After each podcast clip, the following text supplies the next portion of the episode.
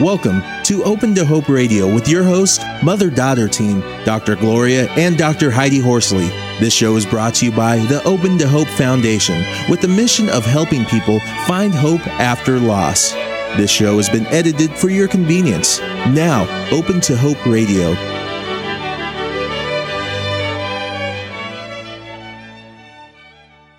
Our topic today is Real Men Do Cry, and our guest is Eric Hipple. Eric Hipple was quarterback for the Detroit Lions from 1980 to 1989 when he lost his 50, and he lost his 15-year-old son Jeff to a self-inflicted gunshot wound in 2000. On the show, Eric shows, shares with us how his professional life and his training as a supreme athlete have both both helped him and hindered him in dealing with the death of his son.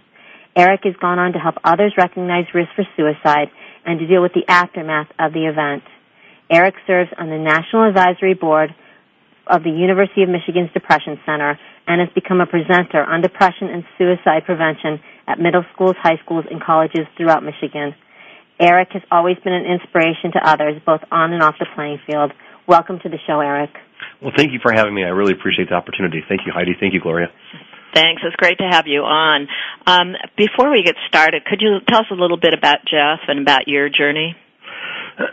yeah. Um, you know, as as I look back, of course, now you know, most of the thoughts I have are all good thoughts and um, very positive thoughts. Um, in fact, I was going through uh, for a, uh, another project that I asked to come up with some B-roll, where so I was going through like four and a half hours of worth of tape of, of uh, old home movies oh, over the weekend, and um, yeah, and and just watching you know the kids grow up and stuff, and seeing you know, there's still a little tug of the heartstrings that you know that he I didn't get see me on, but going back and watching, you know, the the funness of of him enjoying him, you know, when he was younger, and then um, you know, and then of course of, of the flash to when he was older and started having the difficulty, and and then that's where kind of the warm spark, you know, it's kind of still a little bit still painful, and I think it always will be, you know, mm-hmm. but um, the good certainly outweighs the um, that that that tinge at the heart a little bit. You know, when you when you think that his life no longer will go forward. Yeah, only 15 years. Um, how many children do you have?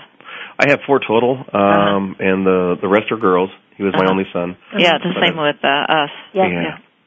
yeah. Uh, where did he fit in the family? Um, he fit uh, second to the uh, second to the oldest, so he's number 2 Uh huh. Yeah. Your second son. Yeah. Yeah. Well, Eric, um, now could you tell us a little bit about? He was uh, four when you quit playing ball, right? Yeah, yeah. And so you know he doesn't doesn't remember much about me playing except for the fact that um, um, from '95 to 2000 I was uh, working with Fox pregame show. So you know Uh-huh. that's you know if you know from his ages from from what 11 to 15. Um, so he was involved in that side of it, so he could still see the, you know, the involvement in the football and everything else that was going on, and and um, so he got you know some of that aspir- some of that stuff where you got to go in the studios and see the stuff that's happening, and so. I would imagine he loved that.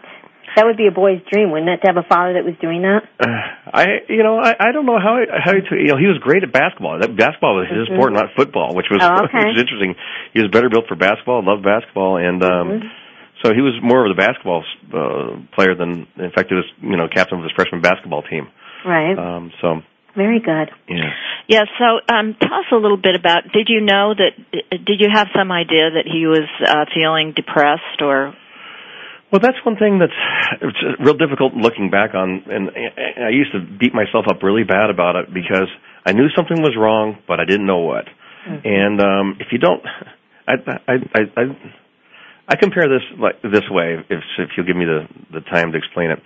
But you can only, you know, this is how I dealt with the guilt. You can only deal with what you, the information that you have at the time. Right. And it's like blaming a surgeon back in the Civil War days where, you know, when they used to amputate legs and not wash their hands and go to another person. Most, you know, had more people die from the operations from bacteria and, and infection than they did actual from the gunshot wounds. You know, so you would look at that nowadays and say, how could somebody operate and not wash their hands? I mean, what, what were they thinking? But you know what? That's all the, the information they had. Well, and it's like and so you look back, I look back on um, when Jeff was experiencing his symptoms of what he was going through. You know, I only had the information I had to deal with and going through with that, and so yeah, I took him to the you know to the general practitioner several times, and because he had like aches and didn't feel well, and but that's the only way he could explain it was he didn't feel good, he didn't Mhm. feel well, and Now, And, did he um, take his life with a, a gunshot then? Yes, yeah, yes, he did. Uh-huh. Yeah. Do you have? I know some of the guys um, who hunt, or some people who are policemen that I've talked to, whose kids have taken their life with their guns, feel very guilty about that. Yeah, that, that's part of it. But you know, uh, in this, but in the same token, he was uh, well versed in how to use a gun because we would go skeet shooting, and uh, and so he had um, he'd gone through uh, gun management. In other words, uh, they're they're trained on how to use them, and Right. and so he had his, his certificate and stuff like that. So, So you'd say to those guys out there, look, what yeah, I, the I ones say, whose kids have, have shot themselves? What would you say to them? uh, I would say, first of all. Protect the gun very well. I mean, and even at the best protection, Yeah, they all feel that way. Yeah, they, yeah. Yeah, and Even the I best think- protection. I think I think the stats run that if um, those that die by a gunshot wound, if it's ninety percent of the guns are already inside the house, only pe- people, only ten percent of the people actually have gone out and bought a gun, you know, to take their life. Yeah. It's like ninety percent of them are done, and a lot of times, you know, you've got that that impulsivity uh, phase that, you know, that's um, in the immediate that a gun. There's no going back after a gunshot wound. You know, Right. if somebody overdoses or something like that, or you know, you so, got so some kids- time, you Teenagers got a time can be frame there. impulsive. Teenagers are impulsive, and they can do impulsive things Yeah. in the spur of the moment. Was there something in his life, like a breakup, or that you think triggered this, or was it just a lot of things? I, I think it was uh, overall uh, degradation over a period of time um, because the previous year, around springtime, he'd start feeling not well and start not wanting to go to school. And then the, the year um, that he died, same thing happened to him, except it was a little more severe.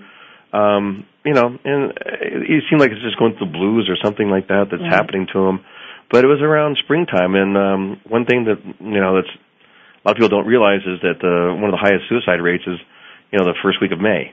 Mm-hmm. You know, which is well, that's weird because it's springtime. You Right, think, think well, there's like a you're, you're right. I mean, if it's the wintertime in spring is okay, but I don't, I don't know why it is, but Well, that, aren't- isn't it because people are feeling better and they feel feeling like they have the energy to do it now? that that could be, um, or maybe life should be better.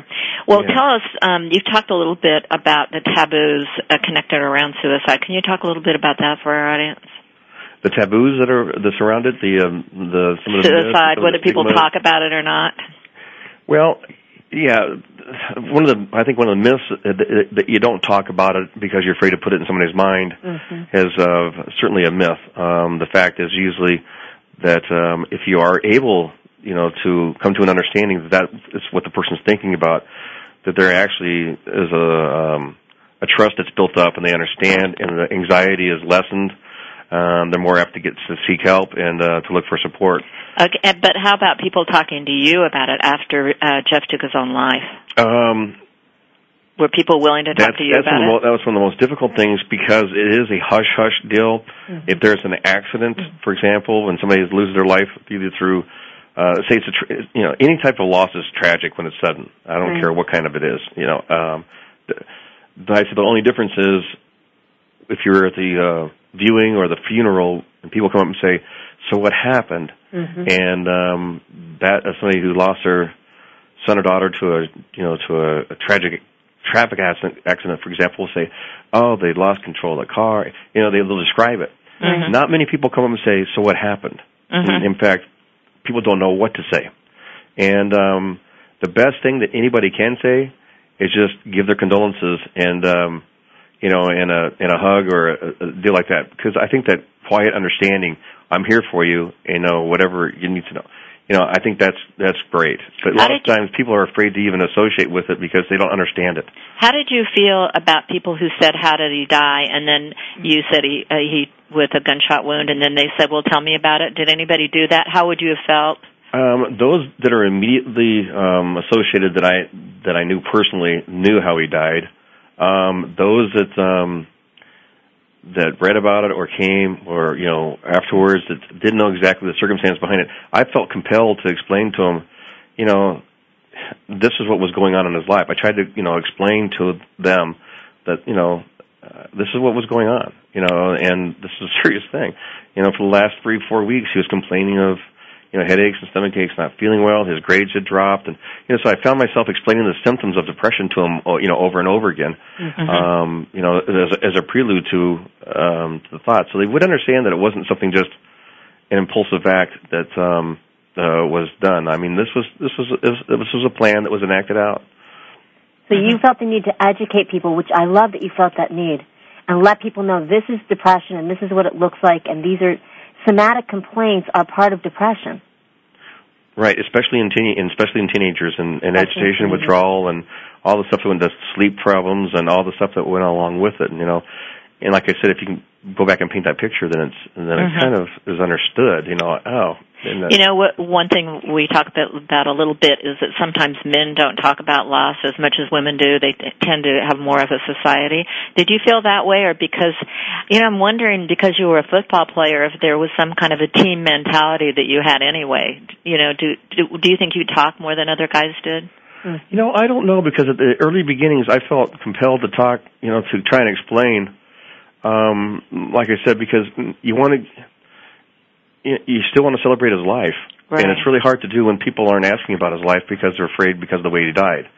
And so I, I kind of wanted to explain that away so people understood. No, this, you know, this is why this is why this happened. Mm-hmm. You know, it's like somebody dying from an illness. This is what happened. You know, like you, somebody dies from cancer, this is this is you know they get sick first and they the prelude up to it. And, but I uh, do think you're unusual that, like my mom said, that you were willing and able and wanted to be so verbal and vocal, and I think it's so important. I mean, they just had something on Newsweek magazine this this week. The cover is about men and depression and how they don't talk about it enough. I wanted to ask you one thing about men and depression, but also, uh, Eric, now, uh, were you married to Jeff's mom at the time? No, I was not. In fact, um, I had been remarried for 14 years at the time. Um, um, Yeah, let's talk a little bit about that for our audience out there. For the guys who are remarried, uh, were there any issues that came in around that? And did Jeff live with you or with his mom? actually, and, and that's one of the things that's um, when you talk about depression, that's one of the issues that's really you know that I one thing I did not know about was you know the stress factor that's you know that enacts on the you know on the uh, biological side of um, you know somebody who might be predisposed uh, to depression, which it runs in in my family and also happens to run in my uh, ex-wife's family. But um, no, we were um, we were divorced uh, back in '90, and um, so he lived with his mom in Utah, and then um, but would come out. So he was with me for a year, then went back with her for a year, then came back out with me for a year, and and it's really fun. It's strange is the fact that we had a great relationship and still do, and um, You mean with your ex-wife? with my ex-wife, yeah, and and and uh, and so there was never any fighting or anything about the over. The, in fact, my daughter explained it. My oldest daughter explained it too, because both Jeff and her uh, were from uh, from Jan. Were um, they explained it this way? They said no matter what we did, we were homesick because when we lived with you, we loved living with you. When we missed mom, when we lived with mom, we loved living with her, but we missed you. And so, and, and so, this idea of having this this great you know um, compatibility and you know it is still still very disruptive you know for kids. hmm And- now, what about guilt connected with that? Do you, for the guys out there that are having this, do you feel some of the? Did you feel some of that? Certainly, yeah, and um, it be yeah, I do, and uh, there's no getting around it. Um, you know, that'll always be a little bit there because, um, you know, in his growing up, you know, I think what was he? Uh, you know, when we divorced, he was at a young age. Probably like one, right? Um, eh, he's three, I think. A three. Uh huh. Yeah, yeah, and um, uh, and uh, so great. So you know, the summers he would spend all the summer times with me, and then you know go back out, and, and then all the Christmas time, summertime. So I mean, we never had an issue with you know bad mouthing each other or anything else. They were never in a tug of war, and um, so that was.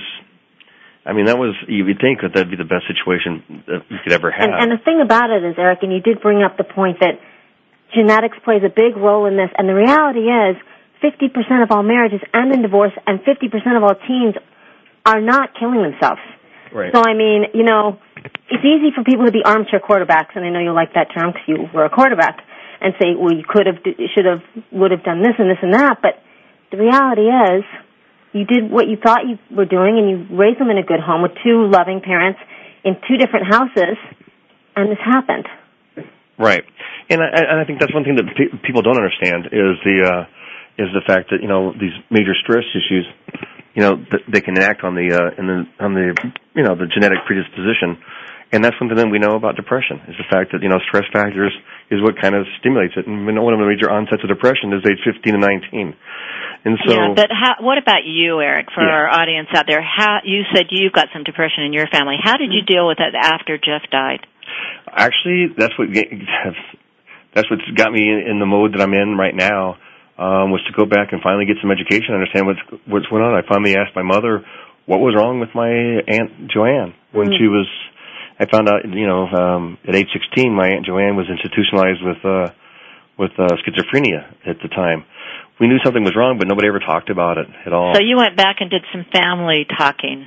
Yeah, um, yeah. Well, I went back and, and tried to recreate what would happen to me and some of the feelings I had. And, and when I found out about the what depression was and started looking at all the uh, the things, I went back in my own history and said, "Oh my gosh!" hmm You know, I could paint. You know, you know the crying spells at nighttime and and uh, having trouble sleeping, some of the procrastination stuff until it got to a crisis moment, and then you handle it then. You know, all those things that uh, you know, a lot of those mood feelings that I had. That I realized, oh my gosh, you know, it runs in our family. So how did you take care of yourself? Oh, I'm yeah, sorry, was gonna say, you had some of the same things as Jeff. It sounded like. Yeah, and that's when the, and that's when trouble. One of the, the problems is, you know, if you're if you're if you've had it and you've gone through and you've lived with it, it's harder to recognize unless you unless you've already discovered it and have gotten treatment for it. Then you can recognize it. Uh, otherwise, you're saying, "Well, I was like that when I was young," you know. So That's normal. Yeah, you might think it's normal if you've yeah. been, you know. Well, Eric, one of the things I'm interested in uh, that we're hearing here is some of the things like sleep problems and um, those kind of problems are normal grieving. So, do you have any thoughts on how, if a guy has had a child die, how they might know if it's normal or not, or what did you do? Do you have any thoughts for them? Well, uh, I'd say first of all that anybody that does have a, a, death, uh, especially a, a, a quick tragic one, any death is, is bad enough, but a quick tragic one is, is it slams and just halts everything that you know. There's no time to prepare for anything else, and, and all of a sudden that just takes over. And then trying to deal with normal functioning um, in that grief process is very difficult. And in fact, um, uh, clinician won't even try and do a diagnosis f- to, with somebody who's grieving without, you know, for the first year. Some of them won't. Yeah, well, that's true. a good Okay. one. I- I'm sorry. Yeah, It- it- hopefully they won't. Yeah, hopefully.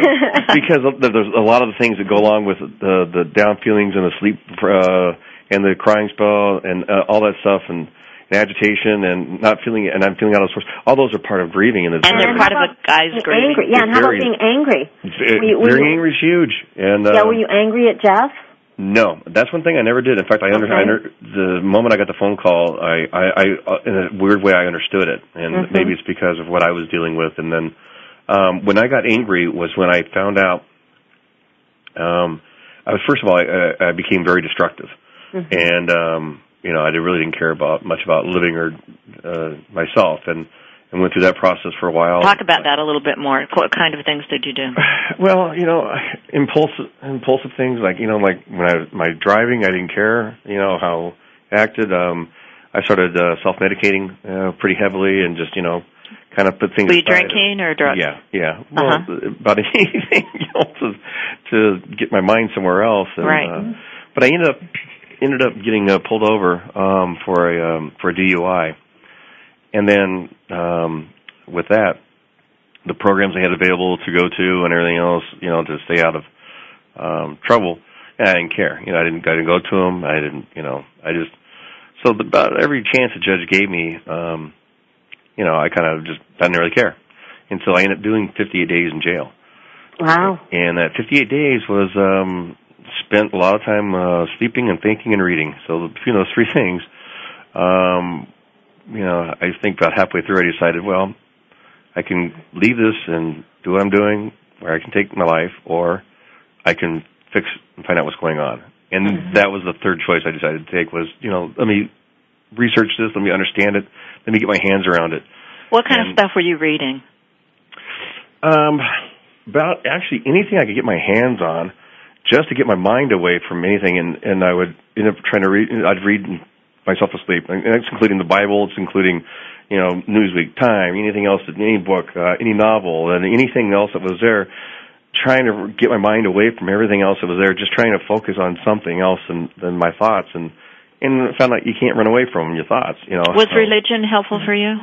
Um, it, yeah, I've I've always been um, pretty religious in my uh, in my life, and so I um, it w- was helpful. Um, trying to get redirected was uh, helpful. Um, I mm-hmm. think everybody has to have some sort of a purpose in life, and um, I kind of had lost mine, and and um, I you know I have a you know family left over that I could either walk away from or pull things together and and and survive it.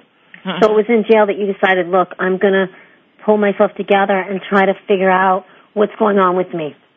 yeah. Yep. And um and when I did come out um it, I want to ask you one thing. Did you have any counseling while you were in jail? Um yes. Mm-hmm. Was but that I, helpful? But I had counseling beforehand too.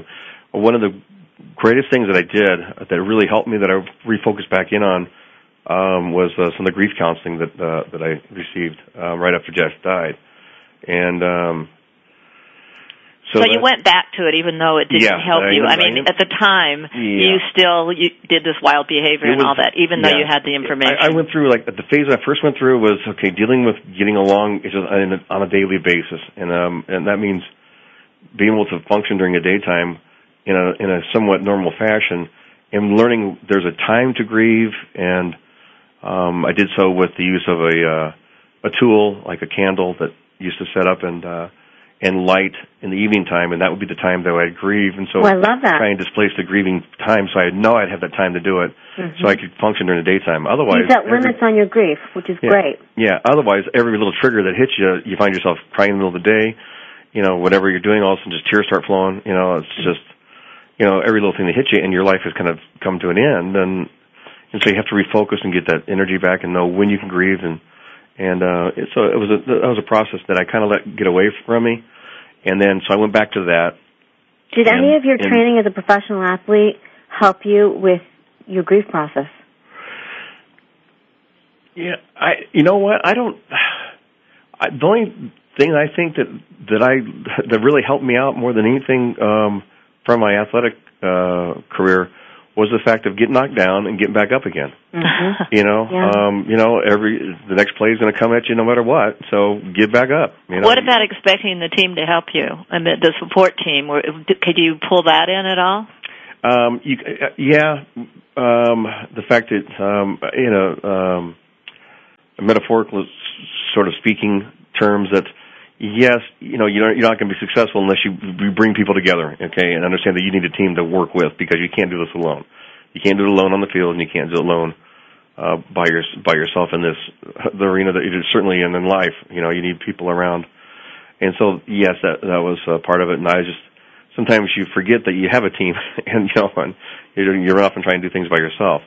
Do you think there's any uh, feeling that maybe you want to punish yourself a bit too? You you know, like your behaviors, but also rejecting other people or not letting them help or not letting them in. Was there any of that for you? Um, I I don't know that um that other than the fact that I was just very angry at um the fact that this knowledge was out there that I didn't know about, mm-hmm. that nobody had talked, you know, about it, and you know, the fact that we might have been able to save Jeff you know, if I would have known this stuff before. And the fact that maybe if you brought him to doctors and somebody had said when they were examining him, you know what, this is a serious depression, we need to get some serious help here. True, but I, I realize this, that um, if you, and if you don't know what to say to a doctor, mm-hmm. there's very difficult for them to be able to, uh, in their short period of time, then able to diagnose you. Okay. Um, so, and I, I use that to, to a degree of, trying to explain symptoms, the reason why we need to use, uh, you know, you need to learn as much as you can. So when you go in front of a professional, you need to say, these are the things that are happening to me, just just like you would if you know, if you had uh, strep throat, for example. Okay, my throat hurts really bad, um, so they know where to look. So if I go and I said I'm not eating well, I'm not sleeping well, I know I I'm anxious all the time, you know, I can't concentrate, and you start listing these things, they'll say, aha, they'll know where to direct you. But if you just go in and say, "I don't feel good," what are they? What are they supposed to do? You know. And so I I don't blame the doctors for Jeff's case. Mm-hmm. Um, I blame it more on on the lack of education from not knowing. You know, mm-hmm. like I said, you go back to the Civil War doctors, and they don't blame themselves. Obviously, I'm sure if they're living nowadays, they'd say, "Oh my gosh, so many people I killed by." well, and it's and it's people know. like you and you going out and doing outreach and educating the world that'll hopefully prevent somebody else some other child from taking their life. Yeah. Absolutely. And, and and that's and that's the hope and that's the goal and that's what I'm doing. What I'm doing. And that for. also gives you purpose, doesn't it, for Jeff's life? Yes, it does, and uh, and I think you know, and you know, sometimes in the in the bigger scheme of things, maybe that's what had to be done, not only to save uh, other lives, but maybe to save mine as well. And um, so I kind of look at it that way. But you know, the um, it doesn't get past the point the fact that you know you you lose somebody. In fact, um, you know, we're, we're, as we're talking about this grieving process, it just it really hit home about a week ago. I had a, uh, a you know, and in fact, it was on the radio. We had a um, our county commissioner, uh, Oakland County commissioner, had uh, his son was, was killed in a uh, tragic accident, um, snowmobiling accident, and um, and so that came back to hit home because you know there's a friend of mine that's going through something that I went through, and just monitoring what's going on in his situation, the same thing. You know, he's daytime and you know uh, tears will be coming and trying to fight off. You you trying to you got a, a huge job responsible for all these people, and yet how do you take care of yourself and do it? And I liked what I heard you guys talking about yourself, uh, Gloria, when you talk about yourself, Mm-hmm. taking care of yourself. I love that because even on even I, I think of the uh, symbolism on an airplane when they pull down the mask and say, "Make sure you take care of yourself before you can take care of anybody else." Ah, Right. that's good. And uh, I love that symbolism because I think you know that's that's it. Um, you've got you can't take care of your family, you can't take care of anything unless you take care of yourself first. Once you're healthy and healing, then you can take care of everybody else. Okay, Mhm. then you can take that burden on and make sure you're taking care of yourself as you're doing it. Otherwise, you don't do anybody any any good. In fact, you can, you can actually do more harm. Right. Now, Eric, um, when you went to jail, how long had it been since uh, Jeff had died? It was um, I'm trying to think of the actual time frame. I think it was within a year. It was Okay. within that year.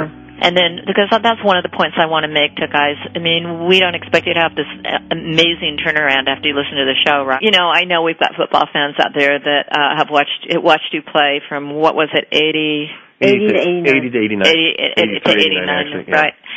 Can you talk a little bit about being a real man? Uh, you know what it means. Give us a picture of that, and and then and then we'll talk about what happens when something happens to a real man. How it how is it out on the field and being a quarterback? You're telling everybody what to do, and Now that's a you lot know. of pressure, isn't it? Uh, yeah, yeah. Well, it's it's it's pressure that's um that you get immediate feedback, and that's sometimes a good thing and sometimes a bad thing. You know, um, if you're having a good day, it's a great thing. And of um, I, wa- I I was talking to a 15 to 16 year old uh, boy uh, group of boys the other day, and one of them asked me, "So what's it like, you know, to you know, to get booed?" I said, "Well, it depends if that's during the game or if they're booing you be, as they're being introduced onto the field." Right, that's a good know, point. There's there's two different things. You know, one is, Mhm. eh, you know, it's part of the game. Okay, but if you're getting booed while you're walking on the field, you feel a lot of pressure just to complete the first pass. You know, so Right. anyway, but um, I think a, a lot of the stuff that um, you know in athletics is, you know, the the macho behind it is the fact that you know you're bulletproof. You know, you can you can you have to have no fear. Um, you can't be intimidated. Um, so you you got to take care of business at hand, and if you get knocked down, you got to get up again, and um, and keep fighting. And it's done in a time frame, so you know that you've got that 60 minutes worth of fighting time that you're fighting for, hmm and so you can give it everything you've got in that 60 minutes. I think where that loses translation is when you approach that into real life. It's hard to have that intensity and maintain that through your whole lifespan.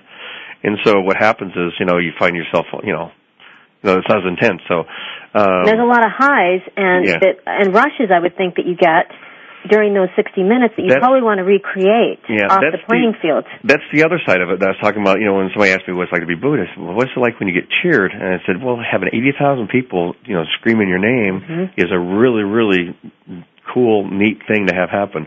And it's um, kind of like a an experience where you're just kind of along for the ride and everything's going wrong really, really well. You know, they call that in the zone feeling. But um, you know, those are very impactful things that have happened to you, and it's, it's, yeah, it's almost impossible to recreate. Um, I would say the only the only power the, the most powerful feeling I've ever felt that could compare to any emotion like that was uh was when Jeff died. You know, Mhm. that was a uh, an emotion that I couldn't control. Right. You know, the just oh, I, I still can't even put it into words. But uh Now, obviously, you had no problems showing your tears and being emotional, and I was wondering if there was ever any teammates. I know it was a few years later, but that visited you, and when you broke down, they couldn't deal with it because they felt that real men don't cry? Um, I think within the confines of yeah, there are certainly some people that said, you know what, they don't understand the whole thing, and they don't. They may understand it at their own level, but didn't want to deal with it because they don't want to face it. And um, there's also the mentality that you know, toughen up. You know, hey, you know, suck it up. Isn't that what they yeah. say? Yeah, suck, yeah. suck it up. You know what I mean? You know? Scott uh, uh, was You the quarterback it, on the know? football team in high school, Yeah. and he always talked about sucking it up. yeah, yeah, suck it up, get over it, you know. And um but I think the uh the ones that are really um the actually the real true men, I should say, that I that I believe in are the ones that did come to the aid and uh were able to sit there with you and uh and put an arm around you, be able to cry with you, be able to understand it, be able to visit you and see how you're doing and uh and just let you whatever emotion you have, let it out hmm and and you know and they helped you. Uh, Mhm. I think that's the true man that does that, and um, and there was many of them that um, that came to my aid. And, We had uh, Bill Hancock on our show. I don't know if you know uh, him. He wrote Riding with the Blue Moth, and he was in charge of the basketball March Madness. yeah, And I was surprised uh, when he talked. Wow, the the sports world. There are a lot of good guys there that are really able to go. go you know, were there for him. yeah, and, and I don't know. It's the camaraderie thing that goes along with that, or if it's um, um, you're in it together, and so you can understand it. But um, I, I I think certainly there are those guys, some some of them that don't get it. Mhm. But I think the majority of them that are actually compassionate and, and, and involved do understand. Well, Eric, um, one thing we haven't had too much of a chance to talk about is your family. Um, I want to say, um, Jan, uh, Jeff's mom, um, uh, you're divorced from her and you're married to. I'm married to Shelley, and then Is- I have uh, uh, Taylor, um, who's uh, now 15, and Tara, who's now 13. Okay, and then you have an older daughter, Uh, yes, uh, Erica. Erica. And we, uh, is it Erica that wrote the poem? No, actually, it's my youngest. Oh, your youngest daughter Yeah. wrote you a poem. When did she write this? Was she actually wrote it at age 12, but um, she was age seven uh, when Jeff died at, Mm-hmm. at age 15, and so this has stuck with her. And um, and uh, she wrote this poem, like I said, about a year ago. or Something it was it was published in a, in a small area here, and um, was went out in a, on a program.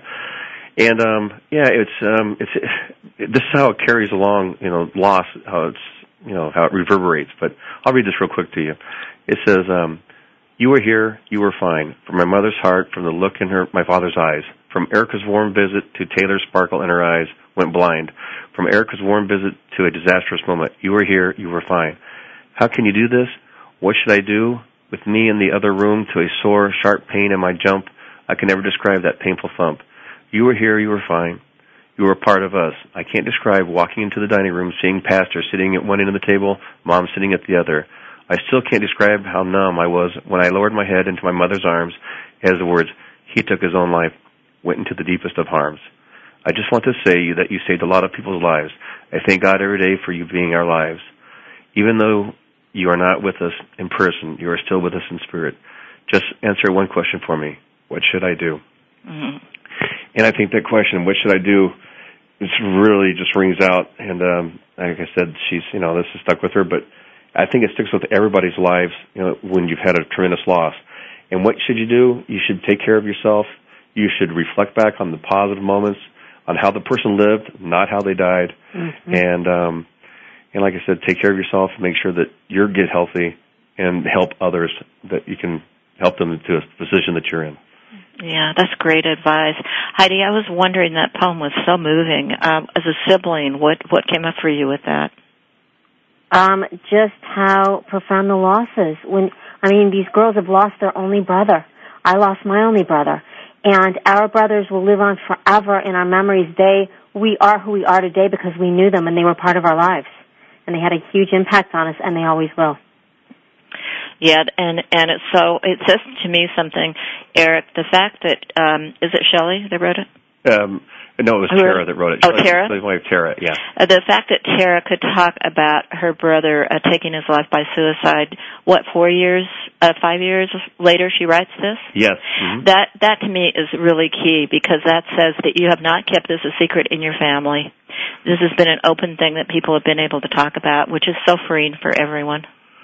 Yeah, it, it is, and then you know you, you're you're you, it's. I think people's um, minds are starting to uh, uh, change a little bit, and, and accept that that type of death as as, as a tragic loss as any other loss is. Um, and um, and so, yeah. And my hope goes out to, and my prayers go out to anybody that's ever lost, you know, um, uh, son or daughter. Uh, and I wanted to say, um, there's wonderful that uh, University of Michigan has a fabulous uh, site mm-hmm. for depression. Very comprehensive. And uh, I would really recommend that people go onto that site. What other things are you doing now, Eric? Um, I, I'm involved with, uh, well, I'm outreach coordinator for University of Michigan uh, Depression Center now. And um, so I moved from the National Advisory Board uh, capacity to actually being on staff. And um, we put together programs. Uh, we're involved in a program right now with um, with um, the National Football League Players Association and uh, identifying depression in men and um, helping with that. But um, also uh, go to a lot of schools. I think 48 schools last year, and 30 different uh, some odd different community uh, wow, you spoke at 48 schools? Yeah. Oh, that's big. And then, um, so that that continues on. Um, what if people wanted you to speak at their school? How would they get in touch with you? Um, um, depressioncenter.org. Okay. Um, and that they'll put them into the University of Michigan Depression Center site, and um, I'm on their speakers bureau. Oh, great. Okay, so you you go around the country and speak on that. That's mm-hmm, that's mm-hmm, fabulous. Yeah. yeah, it's spread out from just Michigan um, to uh, to a wider ranges, and uh, which is which is neat to see. Um, so it's the word's getting out. Yeah. Uh, now you were the kind of our um, grand marshal for the Compassionate Friends um, uh, program, uh-huh. their conference in Michigan uh, a year ago, and um, I wonder, did you do any Compassionate Friends, or do you know anybody who's gone to those groups?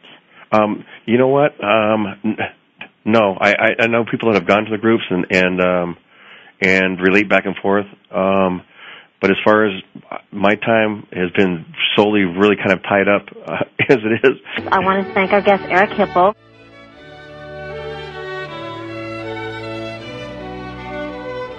You have been listening to Open to Hope Radio. You can sign up for our newsletter, Facebook, and Twitter on our homepage at opentohope.com.